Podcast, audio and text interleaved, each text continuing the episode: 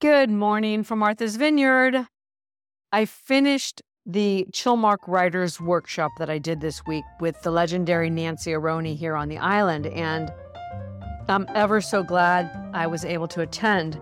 I simply love being in a small group with people I don't know, people from all walks of life with all different stories to share. It is a very intimate and personal and painful thing to hear the stories. Of course, they're not all sad stories, but as Nancy often says, you see people running businesses, taking care of their children, running off to their job or their family vacation, and you can't see the wounds of their heart.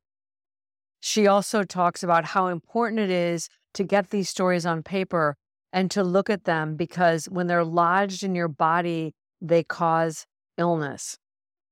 These last couple of days have been heart wrenching, but also very beautiful. And many people surprise themselves when they actually put pen to paper. Anyway, the story I want to tell you today is one that Nancy told to end the workshop. She said that everyone has a wound and we see through the prism of our wounds. And I asked her to expand upon that a little bit. And she told a really great story that has two parts. First, she told us about the fact that she saw her father drop dead right in front of her eyes when she was about 15 years old. And she talks about seeing father daughter stories and how emotional it makes her. And then she told a story about her husband, Joel. They had just met, and she really wanted to know that he was a man of substance. She knew he was very balanced and very emotionally stable. And she started asking him questions like, What's the worst thing your mother ever did to you? Or tell me a time when your father bruised your ego. And he just didn't have a lot to say. And she was wondering if he was perhaps still too emotionally tied to his parents to get married. And if he was a type of partner she wanted to basically go to the altar with.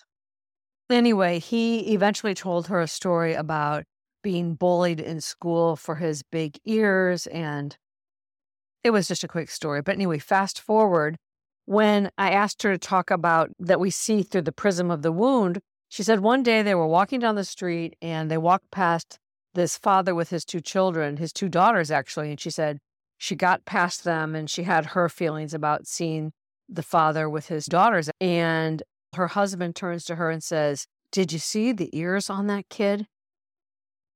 And I thought that was a beautiful illustration of seeing and hearing stories through the prism of our wounds.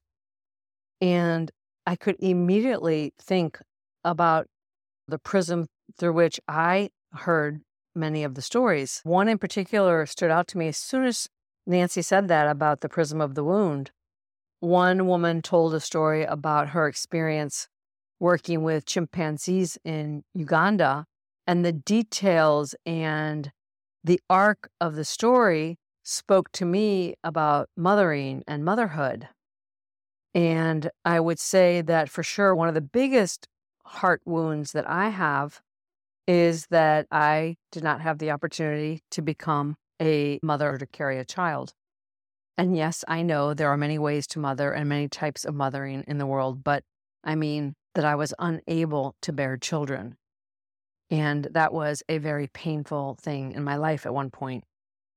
Anyway, so I would say that all in all, besides hearing the beautiful writing and the beautiful stories, it was a very visceral reminder that every single person we encounter carries some sort of wound.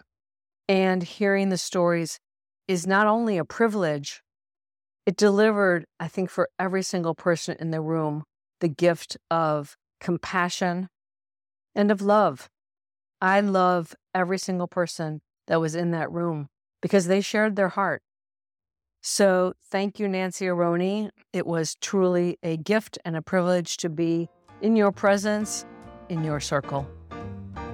That's all for now. Until next time, from my heart to yours.